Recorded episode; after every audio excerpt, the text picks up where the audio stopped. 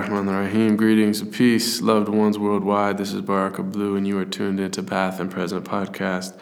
This episode is with my dear friend Mithat, who is one of the Mevlevi dervishes, the whirling dervishes in Konya, and we speak about the Sama ceremony, the whirling ceremony, as well as the way of Rumi, the living tradition. Uh, he's a representative of that tr- tradition, and so is his father and grandfather and he's one of my best friends uh, here in Turkey and in Konya. So it's great to uh, to share that tradition with you. Um, before I give the podcast you, I wanted to share a few updates coming up this weekend. Uh, I'll be in Berlin on uh, September 22nd this weekend there's a festival called the Muslimic Culturage Festival. I think that means the Muslim Culture Festival in Berlin. This is the first year that they do it, and it's bringing artists um, and performers from all over the world, musicians. Um, they have a great lineup, including my friends uh, Firdaus Ensemble and uh, Amir Sulaiman. I know they will be there, and many more. So if you're in Berlin, uh, or Germany or anywhere in Europe and you can get there, please come out and I'll be performing there. Also, I'll be at the uh, Konya International Music Festival this week. Uh, I'll just be uh, spending some time there. So if you are around, please let me know, inshallah.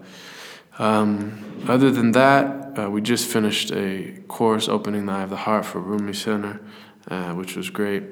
And um, the next course will be in November. We're going to have a Rabi al Awwal course. We had it last year, it was really successful.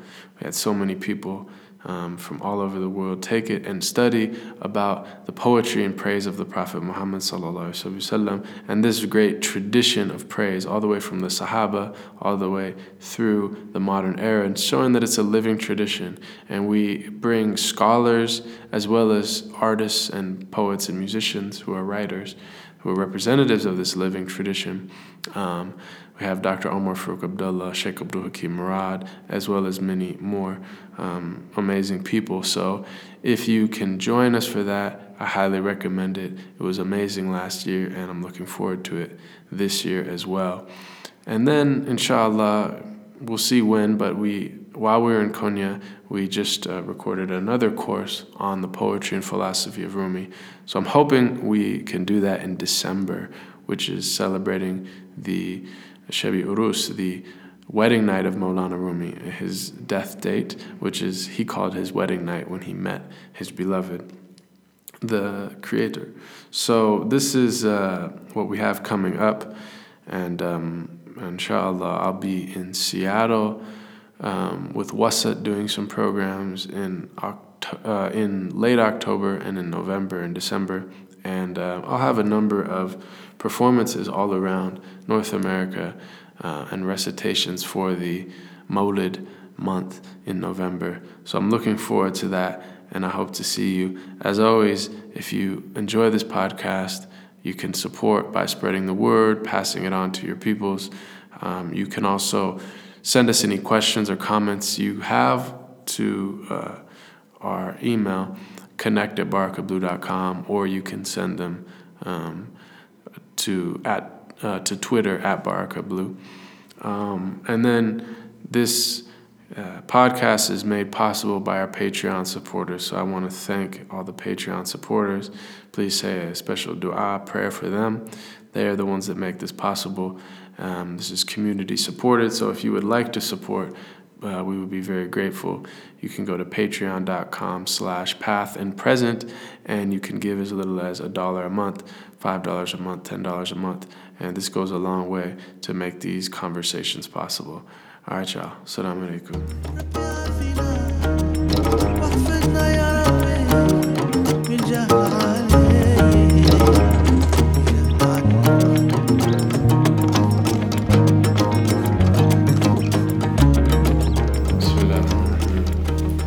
So, Alhamdulillah, um,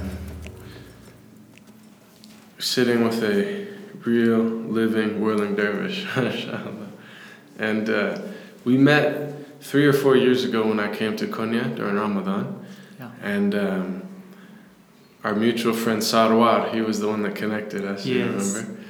And uh, mashallah, I had been to Konya a number of times before that, but meeting you and meeting your family and meeting the uh, Mavlevis, that was a great opening because you actually see the real living tradition as it is carried on. Um, so obviously, you know that the whirling dervishes are very famous in uh, in America, and even you'll hear. I mean, Rumi's very famous as a poet, of course, and uh, you know, I think uh, Beyonce and Jay Z, famous pop stars, they named their child Rumi, and even Donald Trump, his daughter, you know, on Instagram recently, she quoted Rumi. Like this is Yes. and even you hear the NFL, you know, American football. Mhm. I was watching a game recently, and they said, you know, the the player with the ball, the running back, was like spinning and m- maneuvering. He said he's running like a whirling dervish. You've been talking about. So it has this kind of popular uh, awareness, and you know, American, uh, not Americans, but Westerners, Europeans, have been fascinated with the whirling dervishes for hundreds of years since they first Yes. traveled into the Ottoman Empire and saw this, right, and wrote about it. And um, it's an amazing ceremony. So I just really wanted to speak about y- your experience, also learning it, um, and what it's like. I know because you're from a lineage, right? your father is also, you know, a sheikh within the order, and your grandfather was a felt maker, made the hats, right? Yes. So, um, I guess we could start with um, how old were you when you started learning, and how was the process of learning? How long did it take to learn the the sama, the whirling? And uh, maybe you could just explain the sama for those that have seen it, but you could explain some about the movements and how you learn it, etc. Yeah. Firstly, I am thankful to you. It was honor for me uh, to be with you. Uh, Alhamdulillah, maybe this is our four four years together, uh, but it was a good experience for me too. Uh, I am very glad to meet with you. Uh, Mithat, my name is Mithat, as a whirling dervishes. This is my uh, 15 years. As you said, my father and my grandfather was also whirling dervish. Me and my brother, we are uh, at the third generation in this culture. So, uh, in our childhood, during our childhood, uh, this Mevlevi tradition, this Sufi culture, was so alive in our home. Our actions, our responsibilities, it was under the Mevlevi uh, tradition. And for me, it was not so difficult to attend this group, attend this tradition. Uh, I started to perform when I was 14 years old, but as I said, uh, my father started to teach me when I was a child. And it is step by step. Firstly, you don't feel any dizzy. Firstly, your body adapts these actions, these movements. It is like a sharia uh, because in Sema uh, there are uh, some rules and you should uh, take care of these and then you can do the real Sema. Uh, it was during my child childhood period with my brother. Actually, mm, mm, my brother Mehmet, uh, younger than, be, than me, uh, but he was eight years old. Uh, he firstly attended his Sema in Mevlana Museum. It is now museum. It's a dergah. Uh, he attended his first Sema when he was at eight years old. Uh, he was very lucky. It is very similar in our history because sheikh's children they were doing this uh, ceremony in the dergah, in the tekke, in the Mevlevi lodges. And turning back to my history, uh, when I was 14 years old, when I was in high school, my father was teaching me these uh, basic rules in every day. We were practicing more than one hour, uh, but it was very good for me. Um, in a short period, I adapted. I learned too much things. Uh, at the same time, my father was teaching me about Mevlana Jalaluddin Rumi, about uh, his life, about the philosophy, about the meaning of Sema. Uh, it was not only learning about how to perform as a dance, because it is not true to say dance, I think, because it has many meanings, many philosophy. It is better to say in English ceremony. Uh, and we started to perform our sema uh, around the world. When I was 14 years old, uh, my first trip uh, became in Germany. In a it was a short program, but Alhamdulillah, it was a good experience for me. Uh, I went to Germany when I was 14 years old, and I performed my first sema in abroad.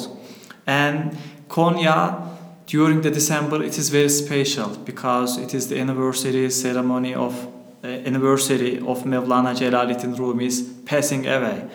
Uh, during the we say Shebi Aruz, it's a wedding night. During this month, Konya is like a Eid. It is like especially. It's a festival, uh, and thousands of people comes to watch uh, to attend this ceremony. And i started to take a part in this group in this special group. Uh, this special group uh, under the ministry of culture and tourism government supports them uh, and this group goes all around the world. Uh, firstly i just i've helped them during the december. But after years uh, they take me to their group officially and we started to uh, perform our sema around the world. Uh, i visited more than 30 different countries uh, to share this experience to uh, to show people the ceremony like this Yeah. Yeah, so when when you say that like I'm curious about the training Yeah. the, of the Mavlevis. Not only the Sama, because you mentioned it's not just a dance, but it's a whole way of life. yes and it's a whole it's a kind of ad- a specific adab in relationship to people relating ultimately to the creator yes in every moment every breath and uh, we observe that you know the special adab in all the mavlevis that we interact with. So maybe you know you could explain how would you explain that training and just that way of life? What is the mavlevi way? What are the aspects of it? What are the most important aspects of it uh, that you learned growing up and that characterize the mavlevi way? Sure. Uh, actually, the Sema ceremony is only 10% of the Mevlevi tradition. What about the 90%, I think you ask? And firstly, I have to tell about Mevlana Jalaluddin Rumi and his uh, special students. Because even before Shams, Mevlana Jalaluddin Rumi uh, had more than 400 di- disciples, murids. Uh, he was a great sheikh. And after his passing away, after Rumi's passing away, these students, they were great, they were talented, they were knowledge, intellect person. They spread around the cities of Konya, around the city of Konya. They, for example, firstly uh, went to Afyon, just two or three hours away from Konya, uh, and some other several cities. Uh, and they opened a house, a dervish house. Uh, for Mevlevi Tariqa, for Mevlevi order, we say this kind of tekke, this kind of dervish house, we say Mevlevi Khane. And these, Mev- now, these Mevlevi Khanes uh, spreaded with the Ottoman Empire. Right, these are the sufi lodges so in different like languages, they're called the Zawiya, the Tekke, the Dargah, the Khaniqa, right? Yes. But the lodge, the Sufi center. Yes, yes. And for the Mevlevi dervishes, for the uh, Mevlevi tariqa, we say Mevlevi Khane. And these Mevlevi Khane, the number of Mevlevi Khane was uh, more than 170 in our history. In even in the city of Pécs, now it is Hungary, at the border Yes. side of Austria, Yeah. uh, they went there and they played very important role in Balkans because uh, people converted their religion to Islam Mhm. this with, with the help of this kind of Sufi dervishes. Uh, but firstly, Mecca, Medina, Yes, even Mecca, the, Medina, anywhere that the Ottoman Africa. Empire was, they were very central. Yes, what they were doing in these kind of houses, uh, they were doing sema uh, once a week or twice a month. But what about the rest? It was a lifestyle. Uh, it was like a sometimes this uh, Mevlevi Khane, it's like a madrasa. It is like a Islamic university. They were uh, learning the basic uh, basic information about Islam, uh, and some of them they were expert about hadith, about fiqh or about tafsir. Uh, but some of them they were very professional on music. They were very professional. They were expert on poem in the literature. It is like a fine arts uh, gallery or fine arts Yeah. university. Yeah, I thought about that too because they, and often if you would go to study there, the, the normal course of study was a thousand and one days, right? Yes. This is for like the basic, right? Like bachelor's degree. Yes, Right? This yes. is like your basic studies. yeah, you are right. And then you could continue on if you wanted to master's, PhD, right? yeah. But um, in that school, of course, everyone growing up in Islamic society in traditional times, they would memorize Quran when they were children. They would Yeah. learn their basic fiqh or you know jurisprudence of how to worship, how to interact. They would learn uh, the basic you know hadith of the Prophet peace be upon him. All these type of subjects. So the the school when they go into it, it's kind of like a specialization in Yes. the mystical or inner dimension of things. And it's really like a liberal arts school because you're learning music. Yes. You're, everyone is learning rabab or nay. But it, again, and that's why if you study the Masnavi, it's not just you learn how to play the flute, but the flute has spiritual significance. Mhm. It has symbolism, right? The flute is like the human being, and the goal is to become empty so that the divine breath, nafas ar-Rahman, can blow through you. Yes. These whole things, like that is the insan al-kamil, the empty one. Most people are full, so the breath can't flow. These things. And the rabab also, all the instruments have symbolism. So it's Yes. like you're studying how to play music, but also you're, it's part of your spiritual growth, right? Yeah. And then also, you're studying literature, like you say. Primarily, you're studying the Masnavi of uh, Maulana Rumi. You're studying a poem, an epic poem, which is, you know, as long as the Iliad and the Odyssey combined, twice as long as uh, Dante's Divine Comedy. It's an epic poem, rhyming couplets, each line 22 syllables. It's full of commentary on the spiritual path. Mhm. And there's levels of, you study like seven levels, they say. You study and then you start again, you read. Yes. So, like martial arts, there's different belts, right? You start with white belt, you move up to black belt, you know? Yeah. And then there's the masters.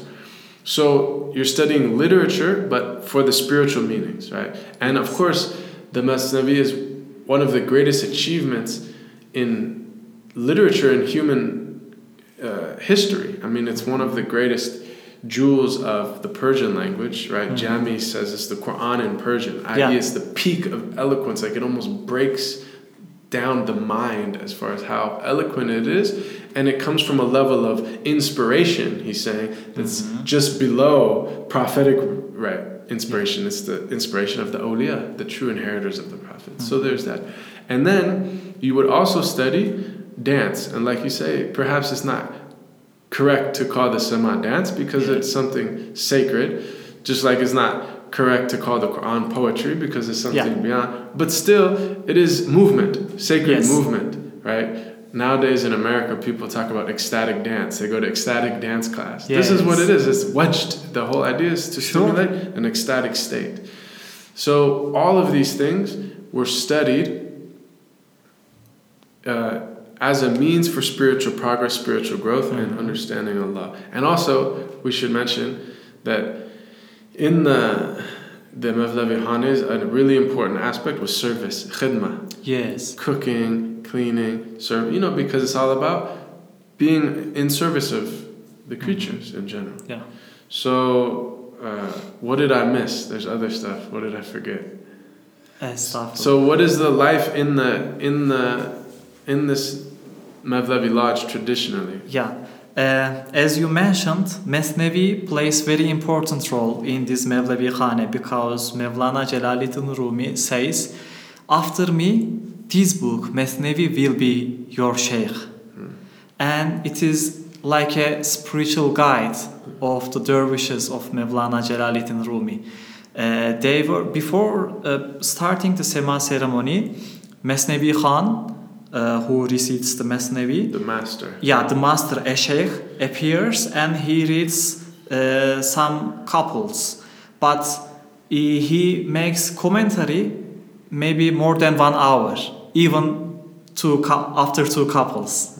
It is another field because uh, during the, these years, uh, some people some people became expert about Mesnevi and they were re- uh, reciting, but at the same time they were explaining explaining this book.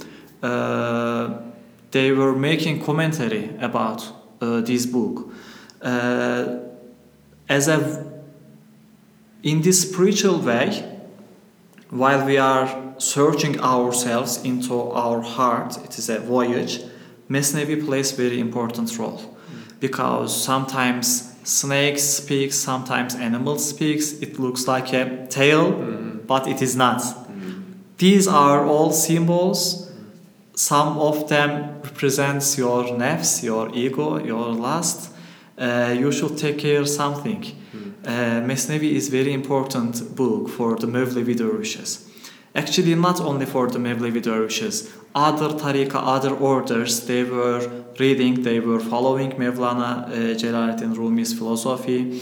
They were expert in the in uh, Mesnevi, but they were not Mevlevi. For example, uh, Murat Bukhari from Istanbul, he was a great sheikh in Naqshbandi, but he, he was expert in the Mesnevi. And he established a school about uh, Mesnevi. And after that, uh, he educated the people with the Mesnevi, and these his students spread around uh, Istanbul, and they started to recite the Mesnevi. It must be at 18th century or um, 17th century. Uh, but what about the rest uh, life in the week?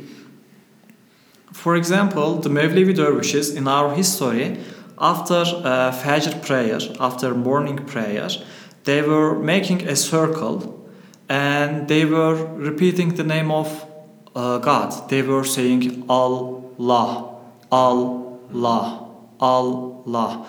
Uh, the sheikh was giving the number and everyone was uh, saying Allah loudly while they are sitting. And then maybe they were drinking their Turkish coffee, and then the life starts. Uh, our prophets, of course, sallallahu alaihi wasallam, uh, and a sample person, a unique person for them. They were trying to imitate like him during their lives. But another method is, uh, as you mentioned, 1001 day. During these days, a dervish, if he is get married, if he has family, he leaves his family, he lives in Dergah, uh, in Mevlevi Khane during 1001 day.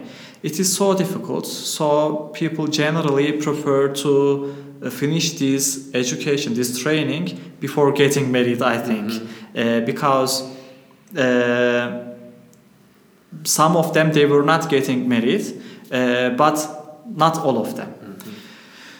Uh, during this 1001 day, you are learning more, you are praying more, you are doing something more, you are sleeping less, Right. you are eating less, you are drinking drinking so a lot less. of fasting, a lot of qiyamul staying up the last third of the night in prayer and Yes, worship. They yes. even had a special like thing to keep their head up when they were in Yes, khalwa in retreat, so that their head, so they wouldn't fall asleep, so that they could prop their head up to continue to invoke the name of God and things. Exactly. So it was really spiritual struggle. You're struggling against the normal aspects of Yeah. yourself, right? Your desires for food or for Mhm. you know procreation or for sleep or for company. Even you would be Yeah. in khalwa, uh, in retreat, solitude, and things. Yeah, you are right. Uh, maybe at the end of this uh, training, during 40 days or during 18 days, you are living only in a small cell, in a small room. Only during the uh, praying time, five times praying time, you are going out, you are going to mosque or you are praying in the Mevlevi Khane, and then you are going back to that cell. You, you must be alone. You must be you must always be with Allah, with the beloved. Uh, it gives you many things. Uh, and at the end of this training, your sheikh can say, you have to clean the toilets. It is the difficult things, I think, because uh, he is about to graduate. Uh, maybe he will be like a great teacher, but he cleans the toilet because it is very difficult for our nafs, for our ego. But at the same time, you see your poorness uh, under the Allah's greatness, I think. Uh, and at the end of this training, Sheikh gives you a green turban for your long cap. We say sikkah. You uh, cover your green turban around your sikkah. It means you became a sheikh or you became a dede. It is a title. Uh, and now you can go other places to give education to the people. Yeah, that's really profound, and um, I think that's really important because people see the whirling dervishes, and that's it's such a powerful visual thing that Mhm. they associate that with the order, but they don't necessarily know that it's a whole way of life, and that that's only one aspect of it. I remember reading also that one of the uh, important aspects when you took the Mevlevi way, that you had to take certain like oaths, you could say. Mm-hmm. And one of them is that you cannot no no longer argue. Yes. Right? You can't argue about religion or even about dunya, the worldly things. And you can't defend yourself also. Yes. You yes. can't defend yourself. If anyone attacks you or says anything bad to you, then you just have to.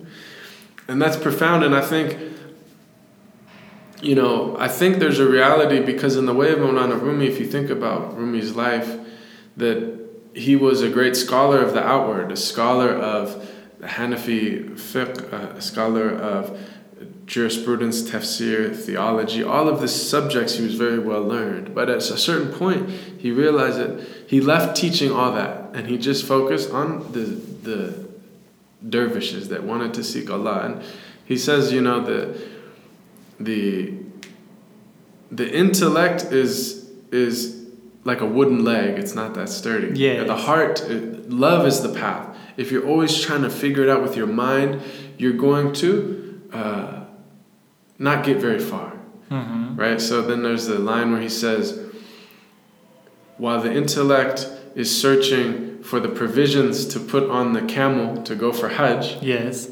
love or the heart has already circumambulated, made tawaf around the Kaaba seven times. Yeah. Alhamdulillah. And it's important to realize that he's not denigrating the intellect or saying it's bad, but he actually, Rumi talks about two types of intellect, right? Aqli juzzi, aqli kulli. You know, the partial intellect and then the, the full, the, the whole intellect, the holistic intellect or the universal intellect, you could say.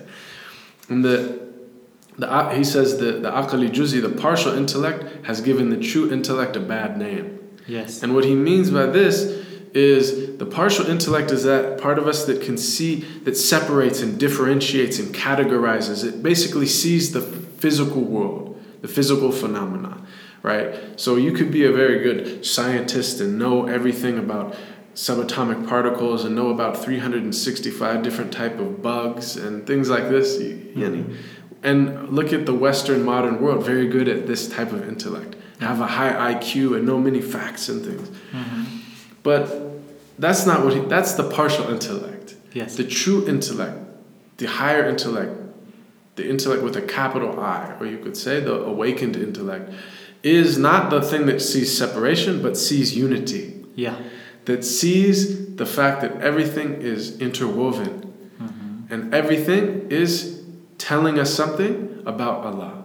Yeah. Everything is speaking about something beyond itself. Mm-hmm. Everything is an ayat, is a sign pointing to truth.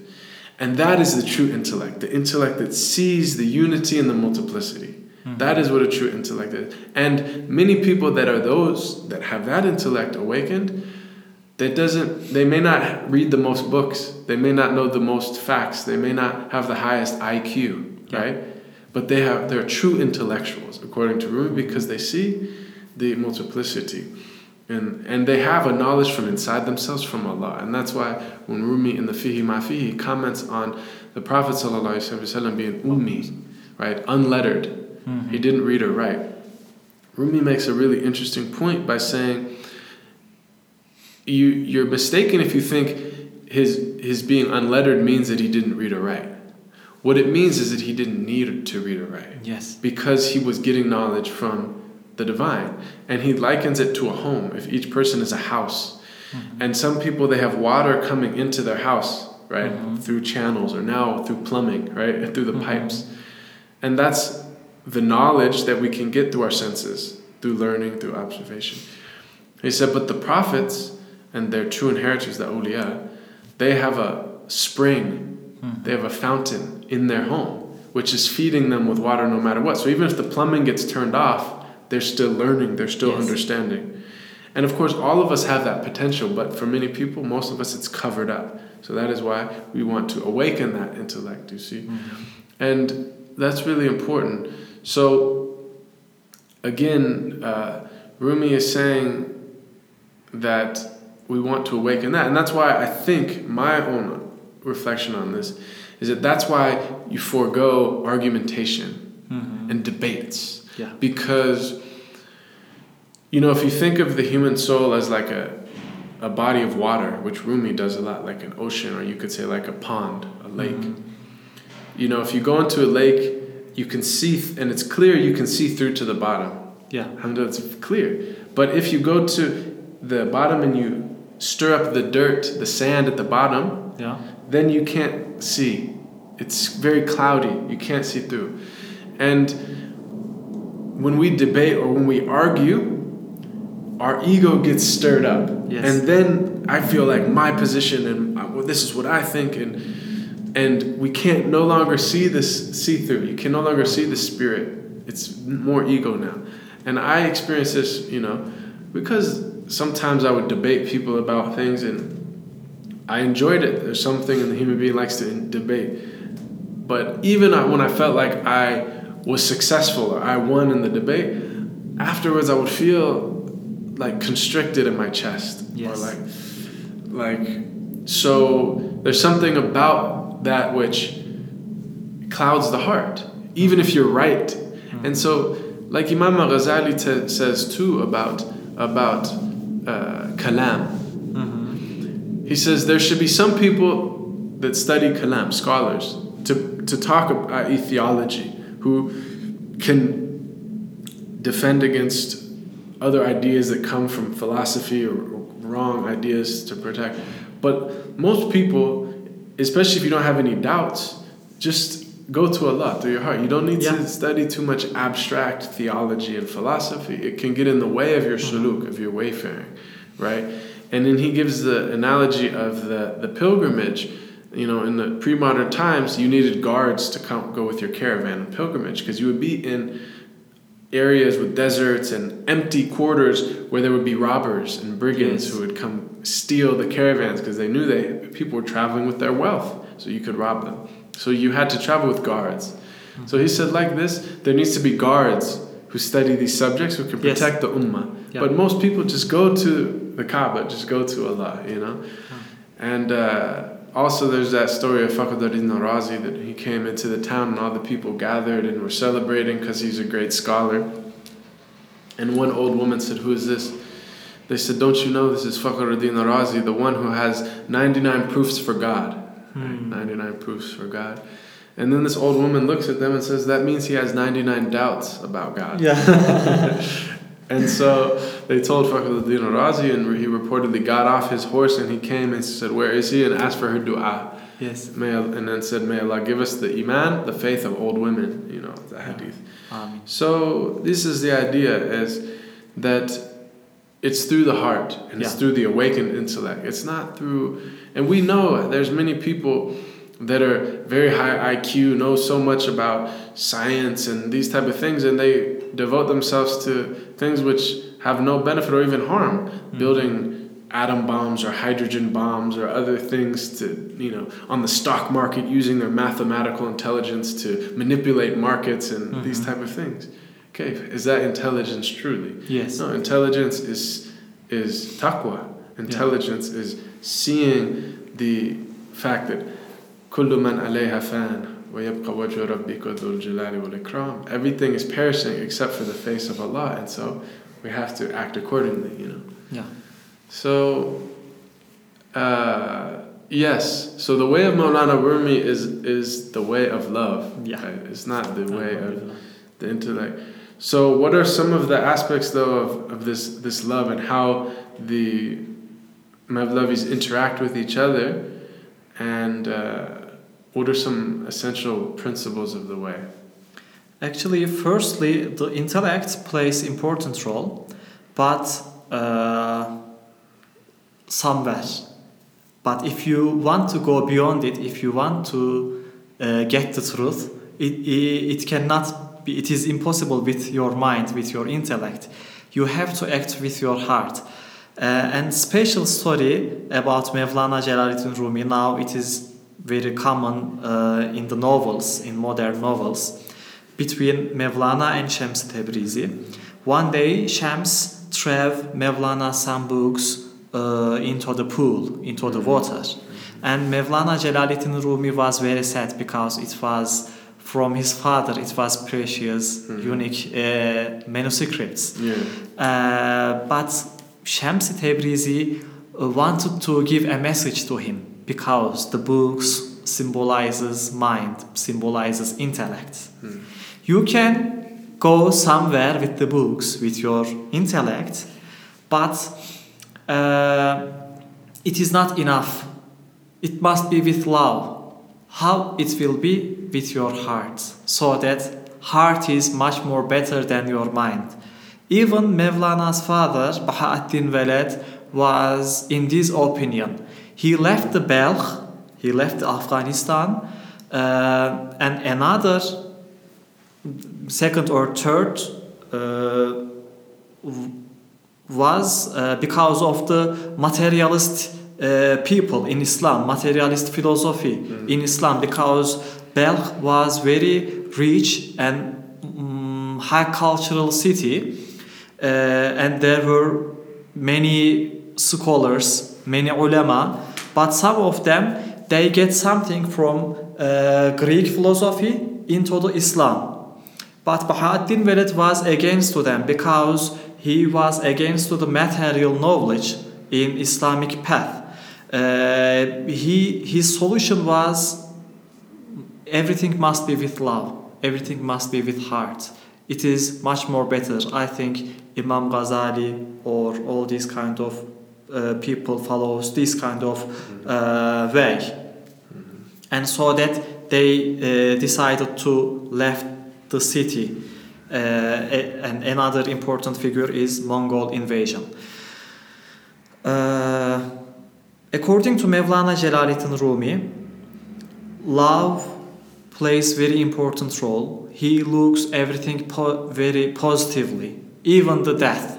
Death is not a black night for him. That is the union with God, union with Allah. It is Shebi Aruz, wedding night. It is it, the true uh, translation is a nuptial night Mm-hmm. because beloved and uh, Lover. lover. Become one. Yes. Consummate the the met the marriage. Yeah. Yeah, yeah, but it will. It must be with your heart. Um, in Hadith Qudsi, I was nowhere, but I was in the heart of the believer. But we cover something with some curtains, with some uh, obstacles. We have to discover uh, these in our own selves with a master. Uh, firstly, it can be with the books. Of course, Mevlana Jalaluddin Rumi now he is Mevlana Jalaluddin Rumi, but uh, he reads thousands of books. it's also very important. I don't say you have to give up, you have to leave all the books. No, it takes you somewhere, but after that you have to apply uh, with hope, with love. Uh, it is much more better. Uh, and all the dervishes, their looking of view uh, must be with love. Sema must be with love. Sema ceremony must be for Allah. Uh, and the dervishes and the normal Muslims. I will give you ex- an explanation. Uh, if we pray five times a day, if we if we fast during the Ramadan, if we do the basic things, Allah, inshallah ta'ala, will accept into His uh, paradise, into His Jannah. But dervishes aim, their first aim is not going to Jannah. their aim is seeing face of God in the Jannah. Now you should do much more things. You should do with your heart. You should do with with with love, and you should do extra things. Five times enough is not enough. We, uh, we cannot um, uh, remember him only five times a day. We have to remember him always. Our heart uh, must adapt this. Uh, these can be with the love, I think. Yeah, that's beautiful. Yeah, that reminds me of that, that line from Maulana Rumi that uh, is usually translated in the popular version as uh, Let the beauty we love be what we do. There's a thousand ways to kneel and kiss the ground. But what Maulana Rumi says is he said there's a thousand ways to make uh, salat, ruku' and sujud, to make ritual prayer, uh, bowing, and prostration. For one whose prayer niche, whose mihrab, is the beauty of the beloved. Uh, you know, in other words, that it's not, like you said, it's not just enough to pray five times a day, but every breath, every action. For the lover, they don't just think of the one they love five times a day. That's they're Yeah. consumed with love, and every moment and every breath and every interaction is related to that love. You know. Yeah. And uh, this is uh, so important. Uh, and uh, in the beginning of Methnevi, the material love also plays very important uh, role. Males to female, female to male love is also very good uh, because it takes us to somewhere. Uh, it is also love. Uh, for example, Layla and Majnun, they were loving, they were felt felt love, but then they find the truth. Uh, so that uh, whether this point or that point, love is very important uh, for Mevlana Jalaluddin Rumi. Yeah, I love that Sufi teaching story where the young man comes to the sheikh and says, I want to take the path and become a dervish. And the sheikh says, Have you ever been in love? Yeah. He says, No, I'm a young man. He said, Then go fall in love and then come back. Yes. Because what can this path do for you if you can't love? And, the deep thing, Rumi always talks about that, is that the true beloved is always Allah. Whatever you love, if you love a beautiful face or you love truth or justice, you're loving the beauty of Allah, al Jamal, or you're loving al Haq and truth and you're loving. Al-adl and justice, the names of God, always. So, um, mashallah. So maybe we could just close by talking about the sama itself. As you know, I wrote a poem about the sama, and this actually came after when I was here four years ago and I attended the sama. Yes. And then I sat with you and your father, and there's a few others coming from Europe and other places with us. And uh, you explained the symbolism of the sama. So maybe I could recite the um, poem, and then, you know, we could offer some commentary on the meaning of the sama. So, but we can use the poem to help kind of reflect on that. Um, and this is, you know, because every movement in the sama has symbolic Yes. value. Every aspect of the dress has symbolic value. Every aspect of the carpet they're sitting on, symbolic value. Every movement, every step, every stage of it has symbolic value. And it's really, if you could say it in one statement, it's that it's a death and rebirth ceremony. Yes. It's a death and rebirth ceremony. So the poem is called Dervish. It goes, right hand to the heavens, left hand to the earth. White garment the spirit, black cloak is the dirt. Gravestone for a turban, ascending up from its perch. The kiss of death from the master, bowing for the rebirth. A rose tied in a coffin, slow a petal unfurls. The planets down to the atoms, all orbit in turns. All things are in cycles, each being returns. Love, the fruit of the spirit, the body, food for the worms. Invoking every rotation, find what the master affirms. You were just here to remember, there is nothing to learn. Mankind in his glory, a clot that was brought to term. The righteous and the deniers all emerge from a sperm. They continue their whirling, present at every stage. The breath that's blown into Adam, the secret flows in your veins. The reed that receives the breath, the perfect man is the nay. The higher that one ascends, the more he becomes a slave. Uh, illusion of separation, when it dies, you have attained. Then there is no self to speak of, like the ocean meets the rain. When a drop falls to its surface, what drop is there that remains? For those who pass in this manner, say not that they have been slain. The martyrs yearn for this station, all descriptions in vain. Green birds in the garden chirping the greatest name. The fuqara are the wealthy, the sultans, they are the slaves. Dust on the path of the prophet. We raise our hands and we pray, Ya Hazrat Mawlana, our master, show us the way. Ya Hazrat Mawlana, our master, show us the way. Ya Hazrat Mawlana, our master, show us the way. Right hand to the heavens, left hand to the earth, white garment the spirit, black cloak is the dirt. Gravestone for a turban ascending up from its perch, the kiss of death from the master, bowing for the rebirth. Alhamdulillah. So that's the poem. Um, so contained is a reference to many of the symbols. So maybe you can explain some of the symbols, starting with maybe the dress and then the movements of the Yeah. symbol. Thank you very much uh, for your poem. It's explained well, I think. But uh, to add something, uh, coffin, because our prophet says, "Mutu and taqabla mutu," die before your death. Yes. uh, how it will be.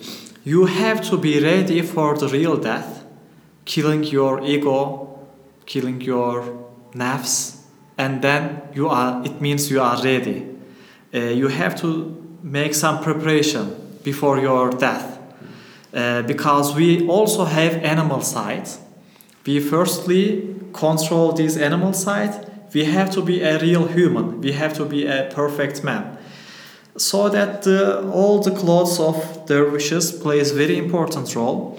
For example, the belt, uh, the black belt, divides you into two different parts. Your down is very similar with the animals, eating uh, your last, your other things, but the up spirit, mind, intellect, heart is all here. We have to focus our upside so that uh, we step the post. This is the God skin or uh, other animal skin. It symbolizes our animal side, but we step on it. It means it is under. It, is- it is the mat, the yeah. mat, which is literally a, a sheepskin, right? Yes. Uh, my animal side is under my foot, under my feet. It means, or I am trying to do my best. The white uh, one uh, symbolizes coffin because of uh, die before your death. Right, the white, the white uh, skirt that they wear. That Yes. they wear yeah. Yes, and the so it represents the kefin, which is the, the funeral shroud that the people are wrapped in when they are buried. exactly, and the long cap we say sikke. It's like a gravestone. Yeah. It is all related with the death, Mhm. but death in these world. Yes. And then And- the black cloak, the black jubba that Yes. you wear first, what does that represent? It is it is uh, it is like a worldly attachment Hmm. because while you are starting to cer- ceremony, you take off your wor- worldly attachment uh, onto your animal side Mm. and you uh, go another dimension MashaAllah. because in every whirling, in every turning, you, re- you repeat the name of God. You say Allah, Allah, Allah with your heart.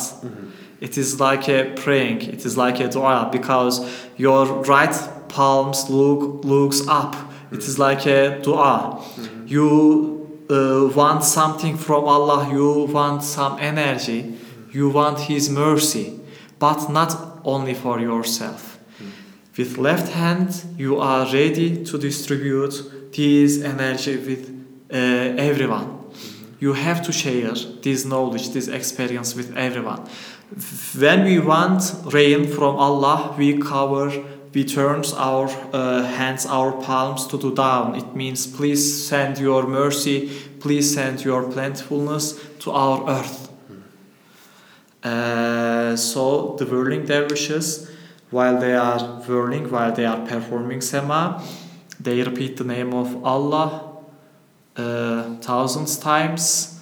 Uh, they try to contact with Him. It is like a rabata, but not themselves. So that in our history or now, it must be with audience. It must not be with uh, without audience. So, but there's a few things before they start whirling. There's different parts. So what happens before the whirling? Yes, uh, for example, uh, Sultan Veled circling. Uh, before starting the Sema ceremony, we don't take off our uh, black cloaks. Uh, we turn three times uh, on the whole. It's the first uh, round symbolizes ilm yaqin. The second one symbolizes ayn al yaqin, and the third one is haqq al yaqin because uh, it is steps. These, these are steps. It takes you to truth. So the the dervishes basically walk in a circle to symbolize each each one of those levels. Yes. Yes. And then right before the whirling starts, you take off the black cloak and you come towards the post neshin or the sheikh. Maybe you could explain the post neshin and when they come to him and what they do before whirling. Uh, this Sema ceremony must be under the control of Sheikh because he has many experience and he walked before us in this spiritual way. And he can control many things in as a spiritually. Uh, we bow in front of him. It means, could you please let me? I am ready for uh, this new life. And he kisses our long cap. It means, okay, please start your dhikr, start your remembrance of Allah. Um, he also symbolizes Mevlana Jalaluddin Rumi and the lineage, the The lineage, yeah. Uh, he sits, he stands on the red uh, special carpet. Red carpet. yeah. Yes, and the red color symbolizes uh, Mevlana Jalaluddin Rumi's passing away because when he passed away, the sky was full of red because it was just before uh, the evening time. Uh, at the same time, another meaning, the red one is Jalaluddin. Mevlana Jalaluddin Rumi. The name of Jalal uh, in Sufi tradition, uh, i- the color of Jalal is red. And And- Jamal is blue, is that? Yeah, uh, blue, and also uh, Wahdat, unity is also blue. Uh, of course, these are all commentary, but written in our books Mhm. in Turkish. Uh, and Sheikh symbolizes Mevlana Celaleddin Rumi, symbolizes Muhammad Mustafa sallallahu alaihi wasallam, and he can walk uh, on a line. Yeah. There are the, in Sema Hall there is a line that we cannot see, Invisible. invisible line, but it symbolizes uh, the right side of Semahane Zahir, the left side is Batin, Outward and inward. outward and inward. But Sheikh can walk uh, Yeah. in the middle Yes. because he covers, he takes Mm. Zahir and Batin in Yeah. himself. Right. One foot in each, right? So he's transcended the difference. Yes. It's like fana and then baqa. You come back, you're in the world of multiplicity, but you see wahdat, you see unity. Yes. And at the end of Sema ceremony, the whirling dervishes uh, finds a place and they don't move. They always whirls there. In this time, the post neshin, the sheikhs, uh, starts his special Sema. It is slowly and different than our Sema. And he walks into the middle uh, because middle of the Sema Hane is a kutub.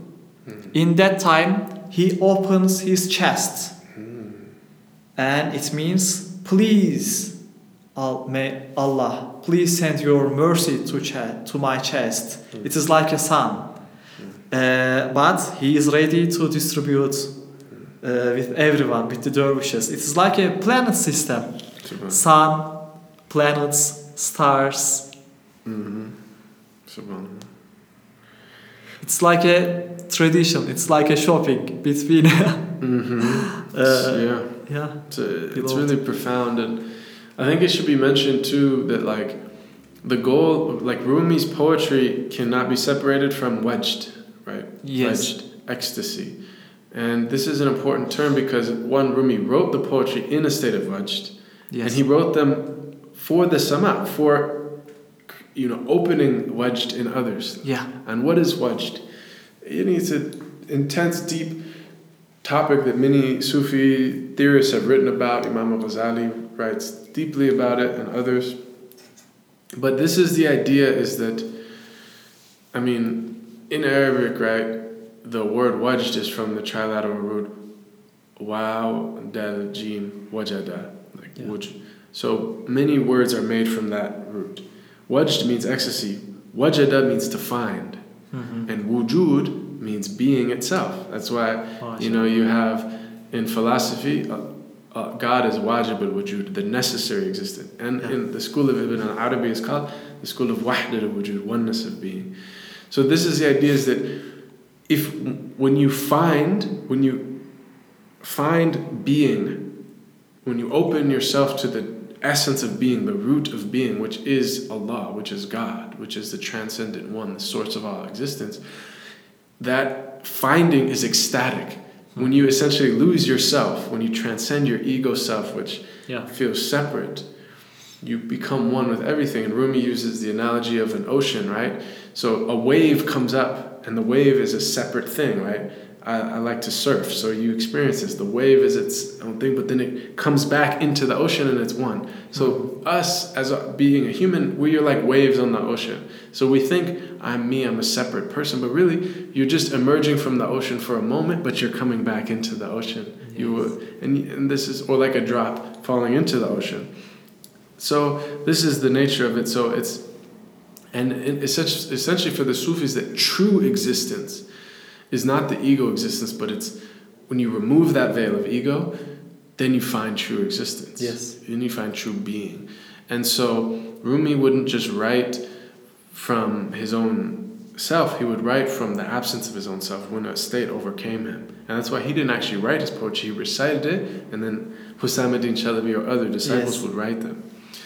So, and he wrote them not to be read, you know, silently in the in your room by yourself. That's okay too. But the reason he really wrote them is to be sung and recited in the sama, right? Because then these meanings will pierce your heart, and you will attain a state of ecstatic union with the divine presence, right?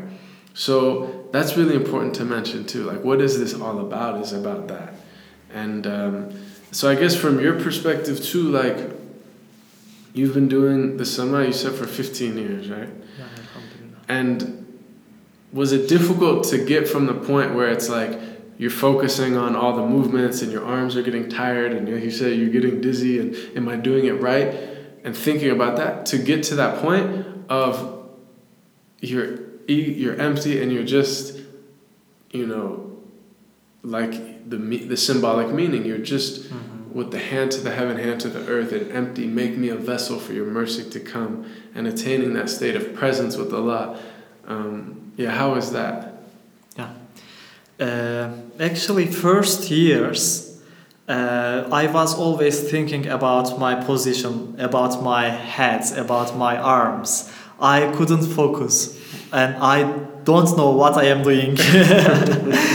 but it is also a process. It gives you many things. After five years, I uh, started to read something about Sema. I about Mevlana Jalaluddin Rumi Uh, because knowledge uh, must be here Uh, and then you are trying to focus and if you get experienced especially in the third part of sema ceremony the rhythm is very quick. And with the music with the rhythm you spin uh, uh, quickly more quickly. Uh, you whirl more quickly.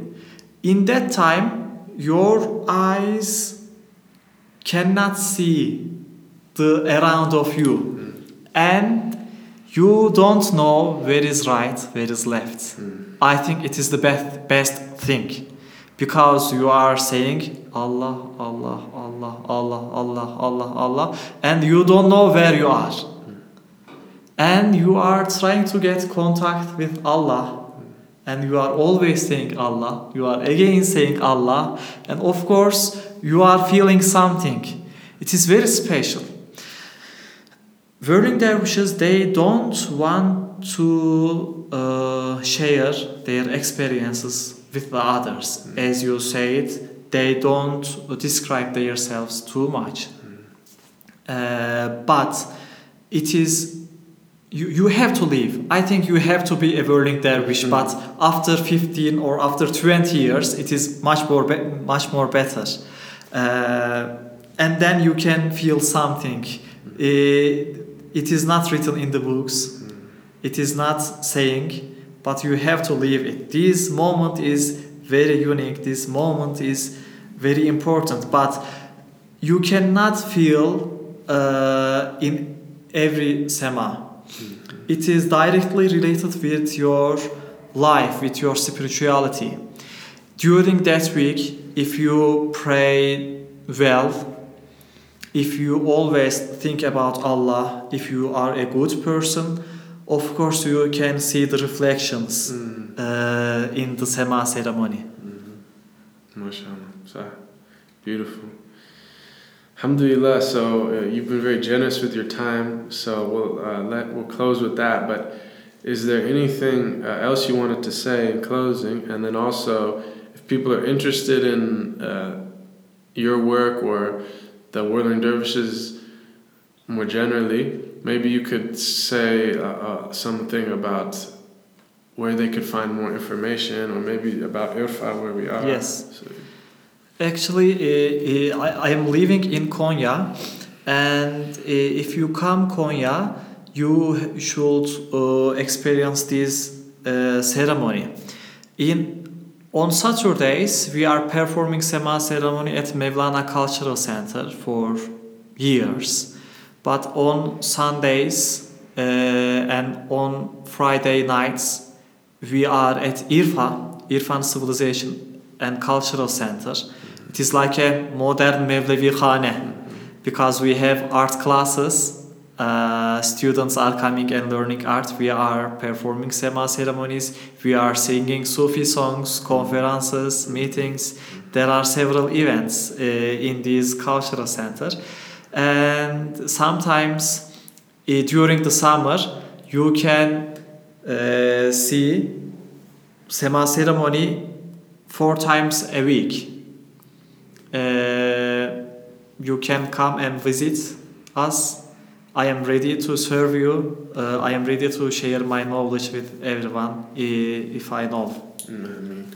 And inshallah, inshallah, Rumi Center for Spirituality and the Arts will be bringing, annually be doing a, a Rumi retreat here. Inshallah. And we'll be uh, working with you and inshallah allowing people to experience the Sama, to study these sacred arts, and to study the poetry and philosophy and really the way of Maulana Rumi, inshallah. Inshallah. Eyvallah. Eyvallah. Selamun Aleyküm. Aleyküm selam. Hu illa.